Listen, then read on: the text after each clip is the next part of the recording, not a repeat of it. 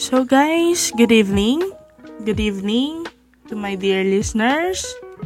And welcome to the episode 2 of my podcast, Midnight Talks by Girl Wonder. It's been a while, no? Since I have uploaded. I had uploaded the first episode of this podcast. And again, thank you to my listeners. Yan, hindi ko inaasahan na medyo dumadami na yung nakikinig sa akin and I really appreciate you guys. So, thank you so much. And uh, right now, I would like to uh, start this episode by saying ang saya mabuhay and being thankful for all the blessings that I have despite of those negativities around. Yan. So, lahat naman siguro tayo ay thankful dahil we still uh, have this life to live. And um yeah, this podcast right now, this episode 2 will really focus on being positive and acting the changes. Yan. So, bakit nga ba ganun yung naisip kong episode? Kasi I, I think um, maraming makaka-relate dito and marami sigurong may inspire or um, mas makakakilala sa akin dahil dito sa episode na to. Well, um, this episode will focus mainly doon nga sa transforming or my transformation of being an introvert to extrovert. Yan, so pasensya na sa boses ko. Medyo uh, antok-antok na. so, yeah, medyo may pagka-rugged siya kasi tawag na to, medyo napagod tayo for the last uh, week from the last week na uh, activities. And that, uh, definitely, I will have this podcast, and uh, it's really about my transformation from being an introvert to extrovert. Uh, I have mentioned it in my previous podcast na yun nga, uh, dati sa akong introvert tapos nag-decide lang din ako talaga na maging extrovert. Well, uh, dito sa podcast na to, ma-explain ko naman kung bakit ko ginawa yon and ano nga ba yung mga reasons kung bakit ako naging introvert before and paano na ako naging extrovert ngayon. Yan. So, um, siguro sa inyo, yung iba, nagtataka akong bakit yun nga, meron, meron yung mga ganong pangyayari sa akin or siguro kahit sa inyo din, no? Kasi uh, it may seem impossible na mag-transform yung isang introvert sa pagiging extrovert kasi uh, masyadong marami, maraming bagay yung kailangan nilang pagdaanan or maranasan before they become one. Kasi uh, as yun nga, ang alam natin, talagang ang mga introvert ay hindi sanay sa mga changes na medyo ayun, hindi sila komportable. Mga changes na hindi sila komportable. And I've been there, believe me guys. And I already had different experiences dun nga sa mga uh, changes sa buhay ko noon na hindi siya yung madaling idil talaga. So, kahit na mukhang imposible, imposible pa rin guys. Kasi, ah, uh, yun nga, kahit gaano kahirap yung kayang pagdaanan, depende kasi yan talaga sa mindset mo eh, kung gusto mong baguhin yung sarili mo o hindi. Yun. So, may seem impossible, but it is possible, though it is really hard to change your current ways or your yun nga, um, masasabi nating it's really hard to move on or get out from your comfort zone because that's where you are at ease. So, siguro sa akin kasi, I had different experiences and yun nga, yun yung mga reasons kung bakit ko mas piniling naging maging introvert or kung bakit ako naging introvert before. And I also have a lot of reasons kung bakit pinili kong magbago at mas naging siguro, hindi naman negative thing yung pagiging introvert, okay? But siguro sa akin is mas pinili kong maging extrovert uh, along the way. Dahil dun sa process na yon.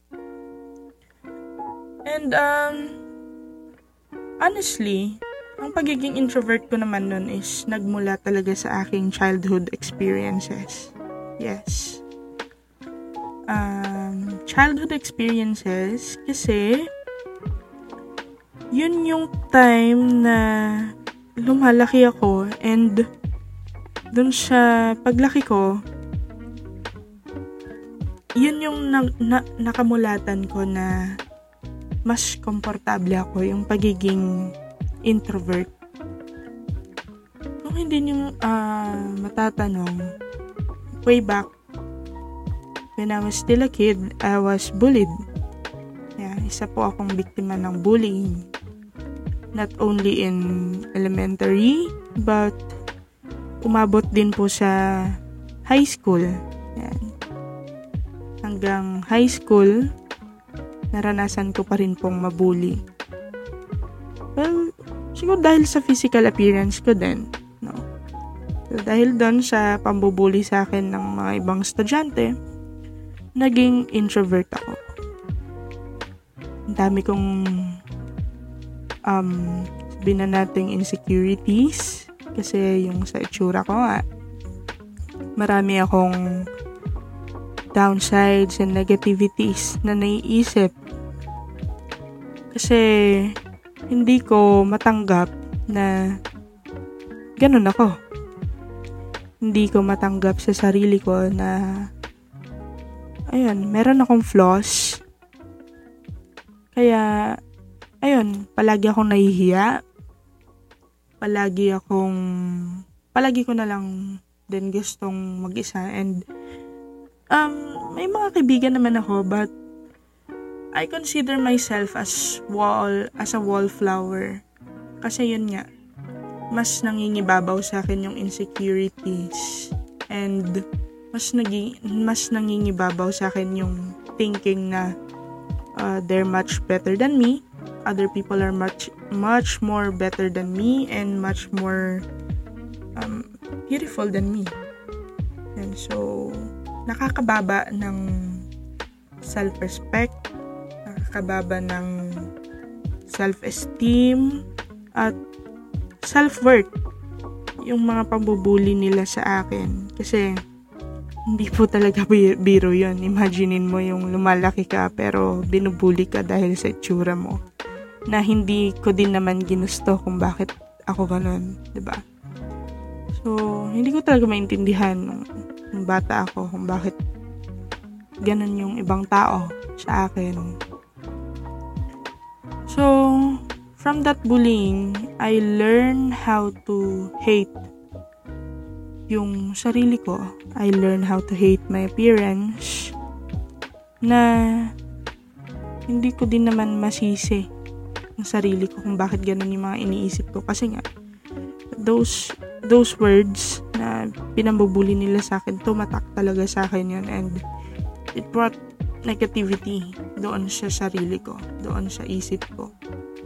And I feel the hate, hate for myself, hate for other people, hate sa mga nambubuli sa akin. Kaya mas, siguro masasabi ko nung lumalaki talaga ako. Medyo emotional ako, sensitive. And, um, ayun, uh, hindi ako pala salita kapag hindi mo ako kakausapin. Hindi ako yung unang mag-approach kasi mahiyain. Mahiyain ako noon. Na, sa tingin ko, hindi maniniwala sa akin yung ibang kakilala ko na naranasan ko yun. Kasi nga, extrovert na ako ngayon. At nagpapasalamat ako kasi na-overcome ko yung ganong aspect sa buhay ko. But um yan, the main reason why I became I became an introvert is my was my childhood experience. Uh, ma- masakit sa akin yung nabubuli ako and there are a lot of times na umuwi ako from school crying because of bullying. Uh, ayun, I, I survive every day. Na nagsusumbong palagi sa parents ko kasi nga binubuli ako. And syempre nung high school hindi ko naman na pwedeng gawin yan kasi eh, nasa isip ko malaki na ako. So I had to deal with it myself. But it is really hard to deal. Kasi alam mong pagbalik mo sa school, meron na namang mambubuli sa'yo or may masasabi na naman sila sa'yo. So, yan. Yeah, early high, so, na-experience ko yon elementary to early high school. Yan. So, because of that bullying, um, mas namuo sa akin or sa puso ko, sa isip ko, mas tumatak yung feeling of being wrong, na feeling of fear, fear actually, and feeling na mas inferior ako kesa sa ibang tao. Feeling ko noon is uh, may mas better silang sasabihin kaysa sa akin, mas better yung ways nila kaysa sa akin. So, why would I even try to be outspoken eh, kaya na nila yon mga ganong bagay. so, yeah, um, it's really hard to deal with, lalo na yung bullying nga. Kasi, nakakababa talaga ng self-worth. But, you know what?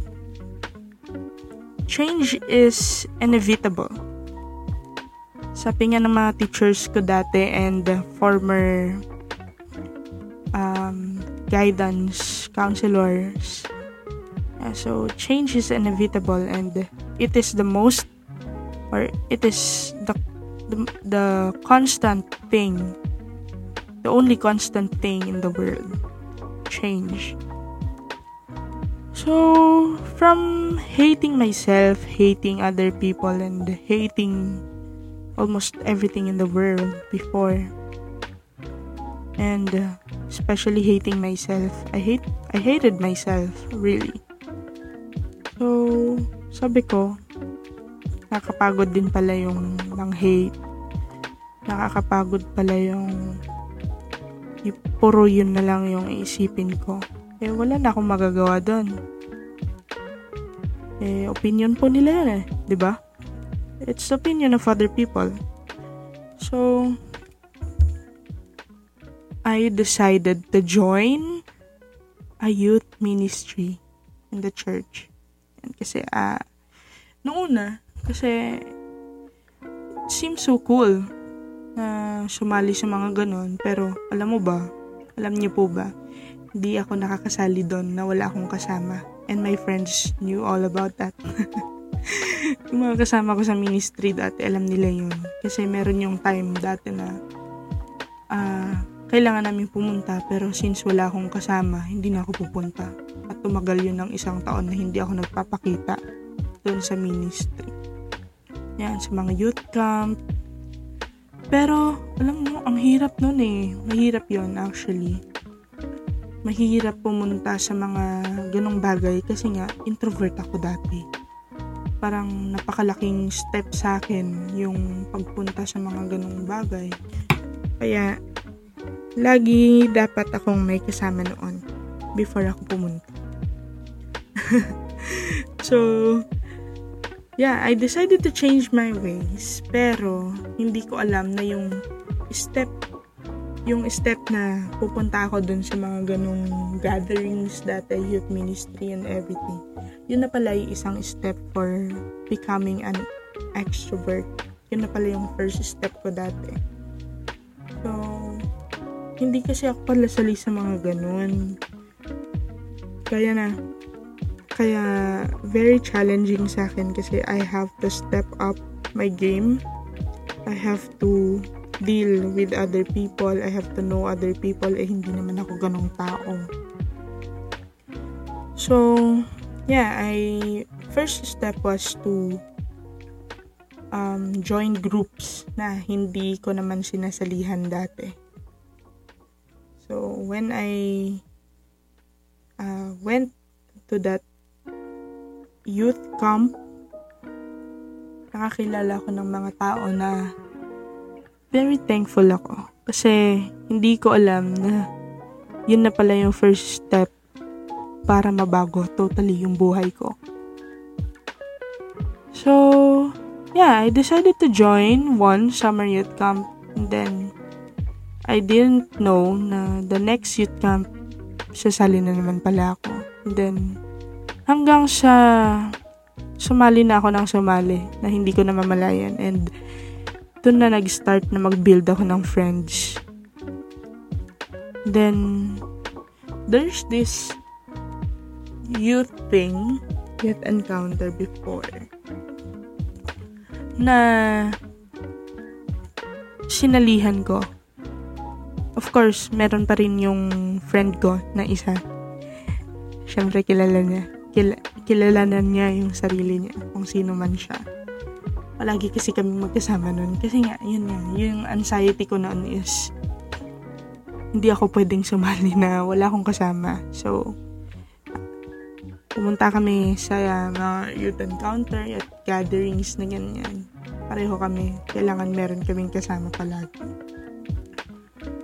So, doon ko nakilala yung mga taong magbabago sa buhay ko. And I'm very thankful for them. For if they're not really that in that um, position with me, sigurado hindi ko ma, hindi ko mababago yung sarili ko from introvert to extrovert. So, nung nagkaroon ng mga officers, ganyan yung grupo, naghanap sila ng mga bagong members dun sa grupo. I decided to join. We decided to join me and my friend doon. Doon sa youth ministry na yon. So, every week yan, nagme-meet kami and nagkakaroon ako ng feeling of comfort doon sa mga kasama ko. Hanggang sa ma-feel ko is they, they're like my family na and mas na mas na expose ko yung sarili ko. I mean, mas na ibibigay ko yung um, partnership and the friendship sa kanila na doon naman ako nagiging komportable. Hanggang sa yung mga senior members ng group na yun is umalis kasi may mga sari-sarili na din naman silang buhay and kami na lang yung naiwan, yung mga mga baguhan, kumbaga. So, hindi ko namamalayan during that time is na-enjoy ko ng makibagay sa ibang tao. Yun, mas nagiging active na ako socially. That's the term, socially.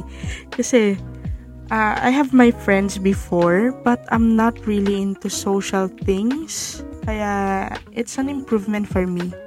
Though, andun pa rin yung insecurities ko, andun pa din yung uh, pagiging negative thinker ko, But, at the same time, nababawasan yung yon yung thinking na yon that I am inferior, uh, na ma- mas mababa akong yan, mas mababa yung self-esteem ko kaysa dati. Pero, dahil doon sa mga pag-join ko ng gatherings and ministry, mas uh, nagiging okay yung aking self-esteem. Unti-unting nagbabago yung tingin ko sa sarili ko. Doon ko na na-start isipin na, oy, kaya ko din palang pumunta sa ganito mag-isa. And so, ayun. Uh, from being introvert, unti-unti na pala akong nagbabago mas hinahanap ko na yung company ng ibang tao. Yun. So, sa school din, ganun. Ganun yung nangyari. Um, pero, mas nagiging active ako outside school before. Kesa dun sa school. Sa school is talagang mahihain pa rin ako. Pero, yun nga, since may sense of comfort na ako dun sa mga kasama ko sa ministry, parang uh, mas nagiging active na ako socially. Hanggang sa nung naging officers nga, kasali ako sa mga officers ng ministry na yun. So, dumating na yung time na kami naman yung mag-organize ng mga programs for the youth, uh, through youth ministry, activities, yung mga summer youth camps. So, yun, mas nade-develop yung personality ko na mas nakakapag-share na ako nung inner thoughts ko about a certain activity ganyan na dati hindi ko naman talaga ginagawa. So, ayun, doon na nag-start na mas nagiging extrovert na ako compared sa pagiging introvert.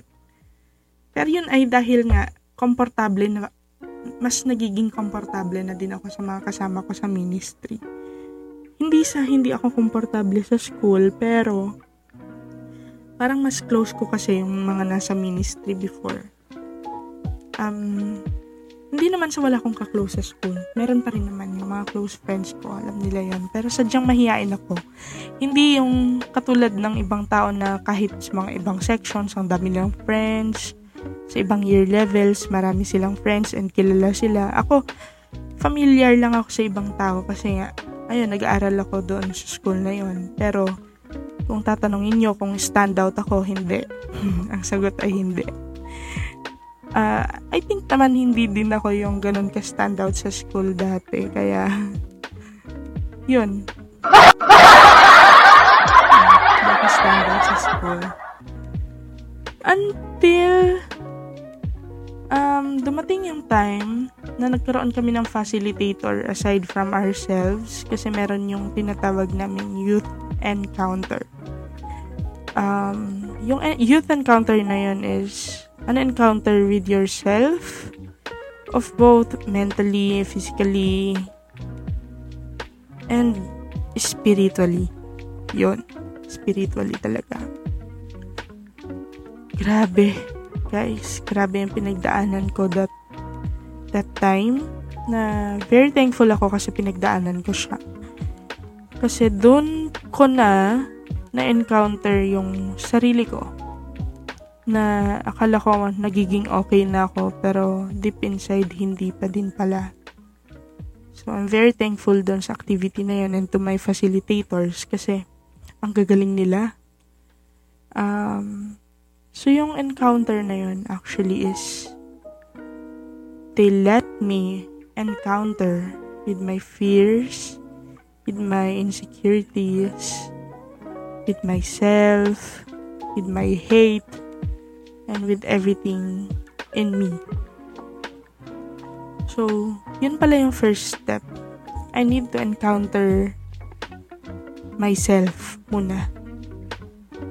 So, yung akala ko, nagde-develop na ako kasi ang dami ko ng friends, madami yung friends ko, mas nagkaroon ako ng comfortable circle. Hindi pala ganun yun. But, the first step really is to encounter yourself. I needed that encounter pala para mas malaman ko kung bakit ako naging introvert. So they let me encounter my fears. At yun nga yung fear ko. Yung to stand up in, in front of everybody and say everything that I wanna say. Tell everything, uh, every words that come comes right into my mind. Yun. So, ang hirap kasi unang-unang pinagawa nila sa akin is to hate. To release my hatred. And mind you, naipon yung hatred ko. Not only to the people who bullied me, but also I hated myself pala. Sobrang hate ko yung sarili ko dahil ayun nga, napakababa ng self-worth, napakababa ng self-esteem ko at hindi ko matanggap yung sarili ko. And that's the first thing na pinagawa nila sa akin. Release all my anger sa kahit kanino. Doon, so sa activity na yon sumigaw, pwede kang sumigaw, pwede kang ano, pero ako humagulgol lang ako ng humagulgol and I released all my fears and all my anger. Hindi ko na mabilang noon kung ilang oras akong umiiyak or ano. Basta, ni-release ko lahat ang sa tingin ko ay kailangan kong i-release. Lahat ng hatred ko ni-release ko. And that my facilitator way back, nung natapos ko na yung pag-release ng hate, kasi umiiyak na lang ako. Bumaba siya from the stage and hinag niya ako and told me that everything is okay and that everybody in that in that um encounter is my whole family. So madami kasi kaming tao noon. So imaginein mo yun, introvert ako tapos hindi ako sanay na nagre-release ng mga anger, ng mga ganun-ganun, ng mga hanas sa buhay. Tapos ang dami pa nilang na, na nakatingin. So that that was the that was the first um unforgettable activity sa akin wherein yeah, hindi ko alam. Basta humagulgul ako ng mar- marami doon. Basta gulgul na. But you know what? After the, all the crying, all the hatred talks, all the negative things na lumabas sa akin nun, I started to breathe. Breathe freely. Breathe easy and breathe comfortable. Ganun pala, sabi ko. Kapag nirelease ko pala yung mga ganong galit for how many years, ganun pala yung effect. Ang saya, ang sarap. And believe me, lahat ng negativities ko during that time, ni-release ko na until such time na yun, yung encounter na yun, pinaka-last stage kasi is to encounter yourself with your spirituality. Yun. So, I think naabot ko naman yung moment na yun kasi after that activity, talagang inaccept ko sa sarili ko yung mga bagay na flaws ko. Flaws, yung mga hindi the best sa akin. Accepted my appearance, accepted my faults, everything in me. I accepted. So, before acceptance pala, kailangan mong aminin mo na sa sarili mo na galit ka. Kasi, meron all those times kasi sa akin, sinasabi ko, I'm not, uh, okay na, okay na ako, hindi na ako galit, ganyan. Pero, yun nga, during encounter pala talaga mahalungkat yung mga ganong feelings and isa ako sa mga taong nagsinungaling sa sarili ko na okay ang lahat pero hindi pala. So, yun nga guys. Before you start the acceptance, you just have to be honest with yourself about how you feel, about what you feel. Yun. So, yun yung ginawa ko. At hindi talaga ako nagsisi na umattend ako sa ganong activity because I gained so much. Not only friends, but most especially I gained something that I have lost many years for many years. Hindi man ganun ka fully developed, pero mas masasabi ko na nag-gain ako ng interpersonal skills, nag-gain ako ng yan, um, self-esteem, at alam kong kaya kong mag-reborn ulit. Because andun na, in-accept ko na kung ano ko at kung sino ako. Inaccept ko na yung strengths ko, inaccept ko na din yung mga pagkukulang ko sa sarili ko. Yung mga weakness ko. And, um, ganun, ganun pala talaga, no? Before you can have that change in you, you just have to be honest and you just have to accept whatever it is na lumabas dun sa honesty mo. So, yeah, that's the first step. Final, finally, that's the first step. Doon sa aking change from introvert to extrovert.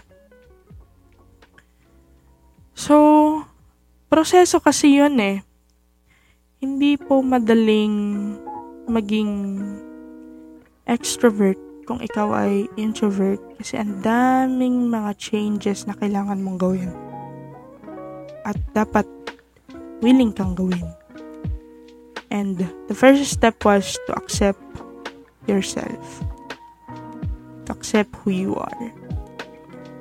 So, yun nga, hanggang sa nagkaroon na din ako ng medyo okay na interpersonal skills at hindi ko lang yon nadadala doon sa ministry kung meron kung saan ako naka-join but also in school. Medyo nag-open na ako. Medyo mas nagiging active na din ako. Medyo lang naman, pero hindi yung super active na super okay yung interpersonal skills nila. I'm not that kind of person when I was in high school. So, yun lang.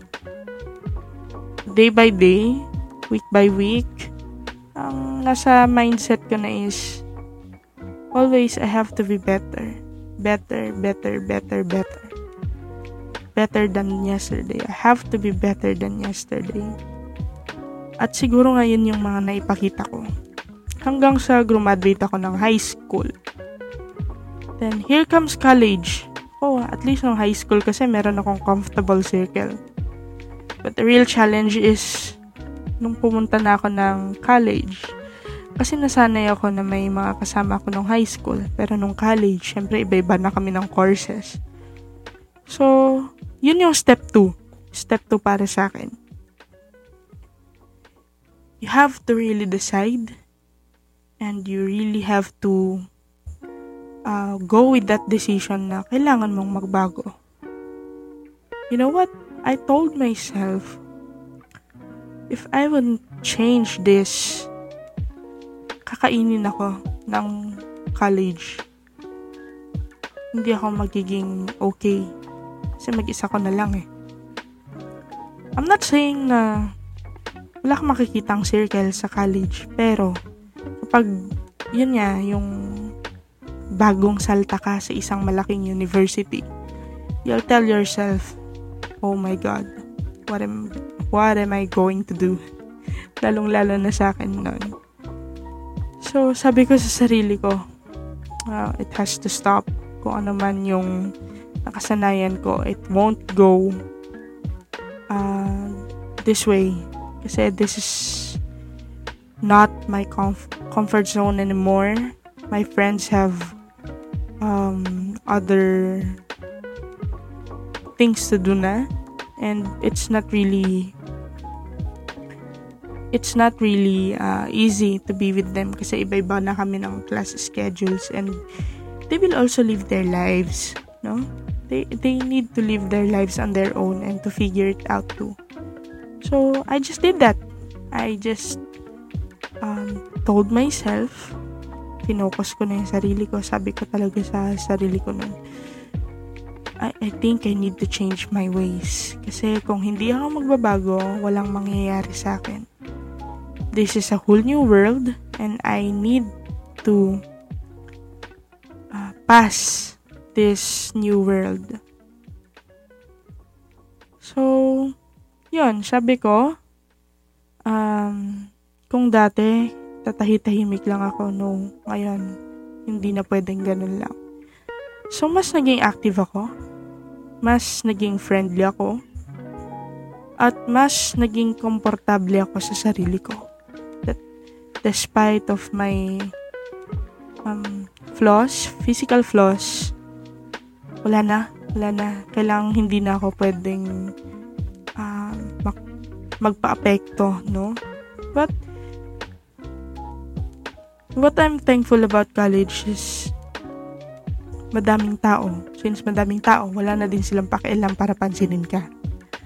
So yun, I focused on myself more and I set my mind or my brain sa uh, ipaalala every day sa akin na this is who you are, accept it, and you need to focus on your college um, course, college education.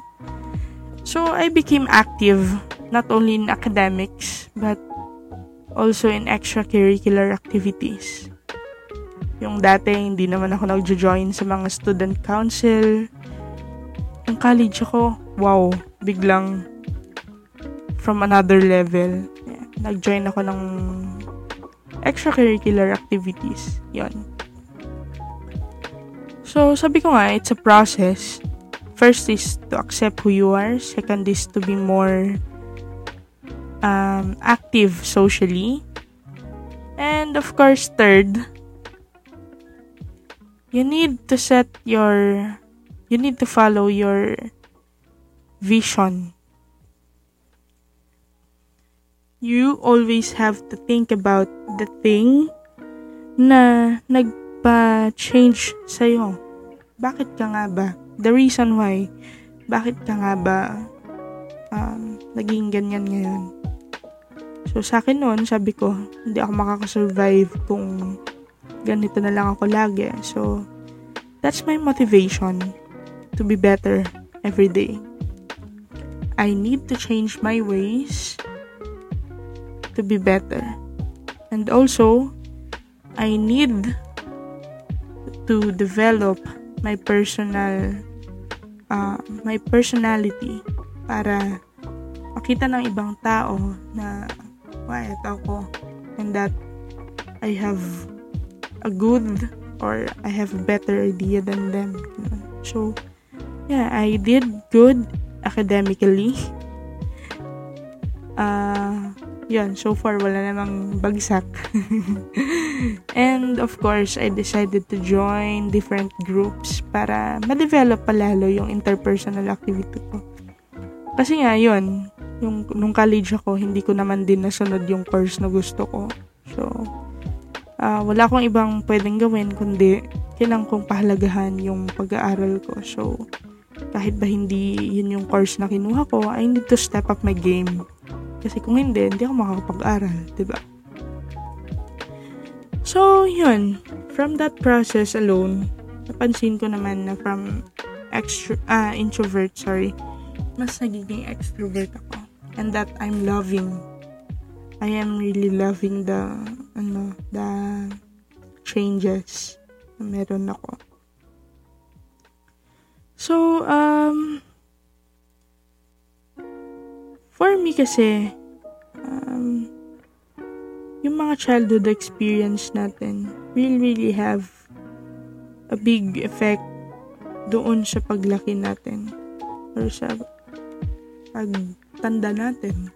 Like for me, I was bullied so naging mababa yung self-esteem ko, self-worth, and hindi ko matanggap. So wala akong self-acceptance. Yun. So, but in high school and during college, doon na talaga ako nag-transform from being an introvert to extrovert by doing things na hindi ko usually ginagawa. And that's another step list down things na sa tingin mo ay hindi mo kayang gawin. And gawin mo siya. Challenge yourself. The only way to improve yourself more to, and the only way for you to be better is to challenge yourself about those things na sa tingin mo ay hindi mo kaya. And guess what? Dahil nga challenge mo yung sarili mo, mas nagiging or mas nade-develop ngayon yung personality mo. And, yan, mas nagiging extrovert ka na pala nang hindi mo namamalayan. So, So, yan, um, siguro talagang swerte ako kasi marami talagang sumusuporta sa akin during my time na akala ko hindi ko na kayang baguhin yung sarili ko and that I'll be forever an introvert. Look guys, being an introvert is not a sin.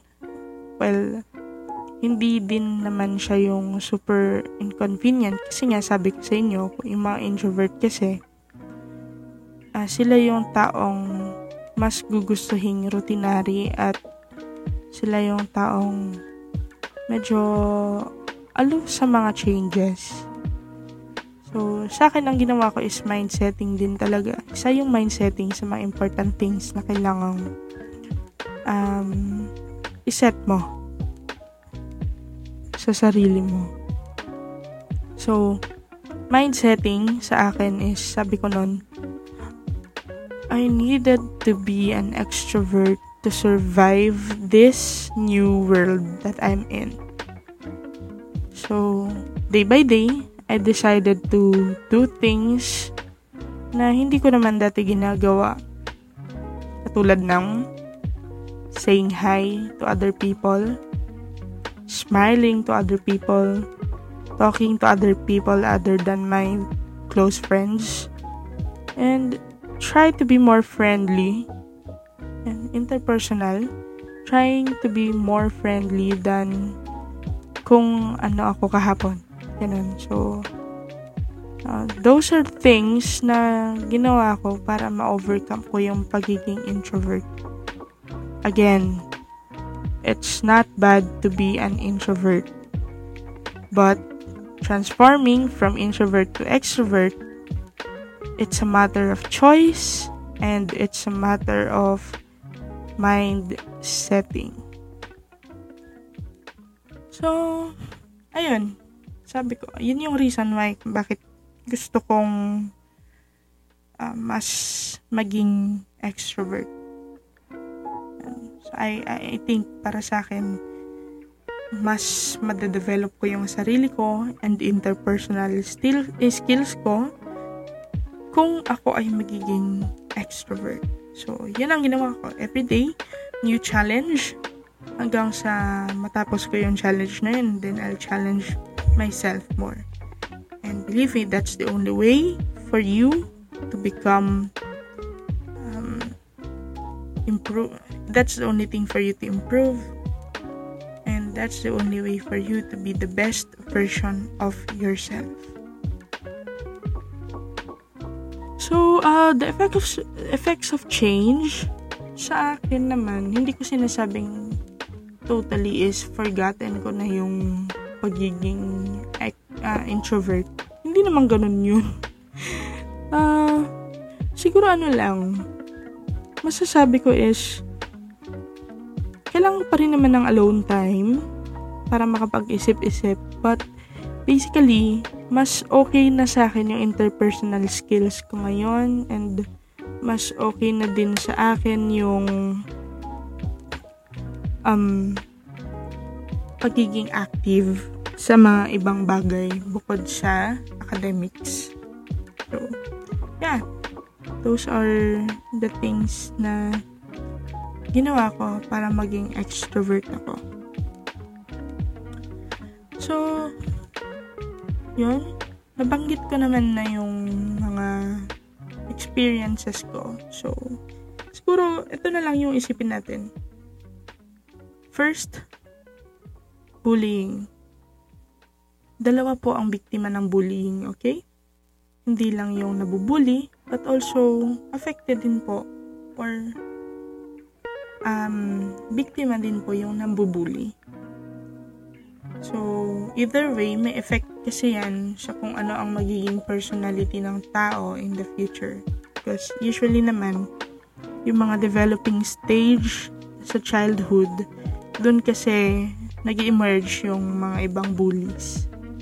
And I, I think the parents or the and the, the friends of those bullies, you need to also um, um, see to it na na-inform yung friends mo or yung anak mo or mga kamag-anak mo kung sino man lang sa kanila yung nambubuli na it is bad and you need to inform them or you need to focus your attention to them kasi maybe sila din mismo kailangan ng attention. That's why gumagawa sila ng mga ways para mas makita mo sila or mas manotice sila. So yun. Um ang effect niya yun, yung sa akin kasi talagang ang effect ng bullying is naging introvert ako. And I'm thankful na na-overcome ko yun kasi siguro hindi ako mabubuhay sa trabaho ko kung puro introvert lang yung paiiralin ko.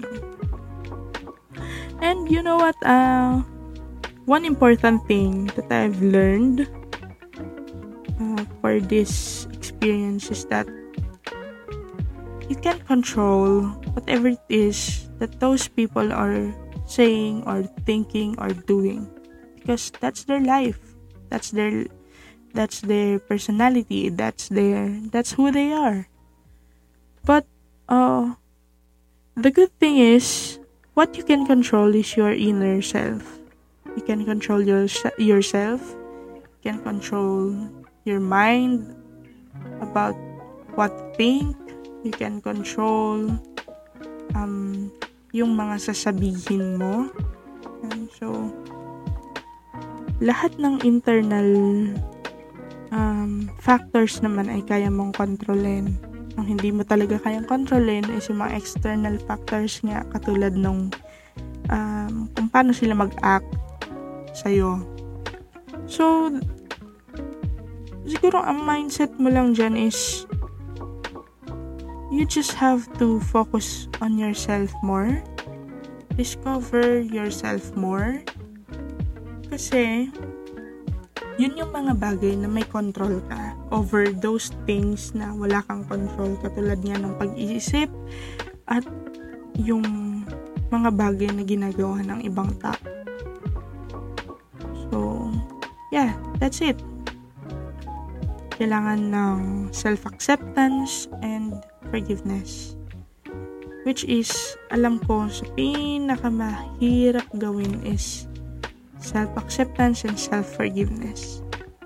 Ako kasi ganun yung naranasan ko. Medyo ma- mahirap para sa akin yung acceptance sa sarili ko and forgiveness.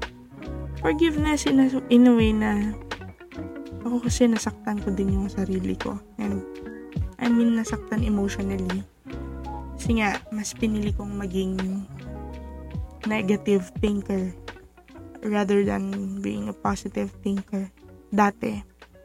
So, self-acceptance and self-forgiveness, yun talagang dalawang bagay na yun, iba ang magiging effect sa'yo kung pina-practice mo yung dalawang bagay na yun. Acceptance and forgiveness.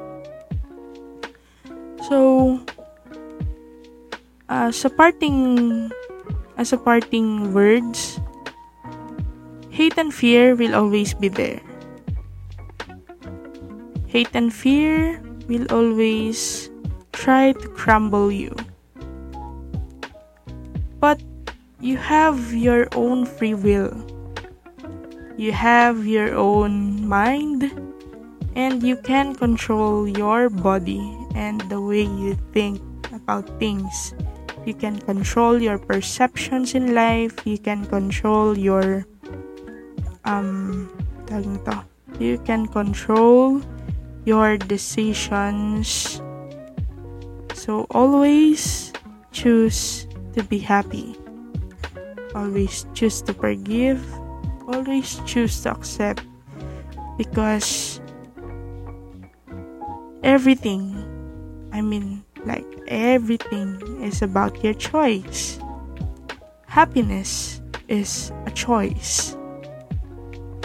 So, bakit mo pa problemahin yung mga bagay na hindi naman kayang solusyonan, 'di ba? Or wala namang solusyon. So, mga ganon, hayaan mo na. Huwag mo nang problemahin, 'di ba? Kung ang problema walang solusyon, wag mo na lang problemahin. So, yeah, this is my last parting words to you guys uh, before I end this podcast. Be sure to always choose to be happy. Be sure to always choose to live your life to the fullest. Because right now, we don't know what will happen to us. So, yeah. Happiness is a choice. And being, uh, being good and being happy, self-acceptance is a choice. So, yeah, walang masama sa buhay. Walang hindi masama kung ikaw ay introvert or extrovert. As long as you're happy, go with it. Go. Live your life. So, once again, thank you for listening to this podcast. If you want to email me something, just uh, give me a message on my Facebook page or email at girlwanderer01 at gmail.com and like my Facebook page, Midnight Talks by Girl Wanderer. So, see you guys sa next episode natin. I hope you learned something from me during this podcast. Yan. Sa susunod ulit, have a good day.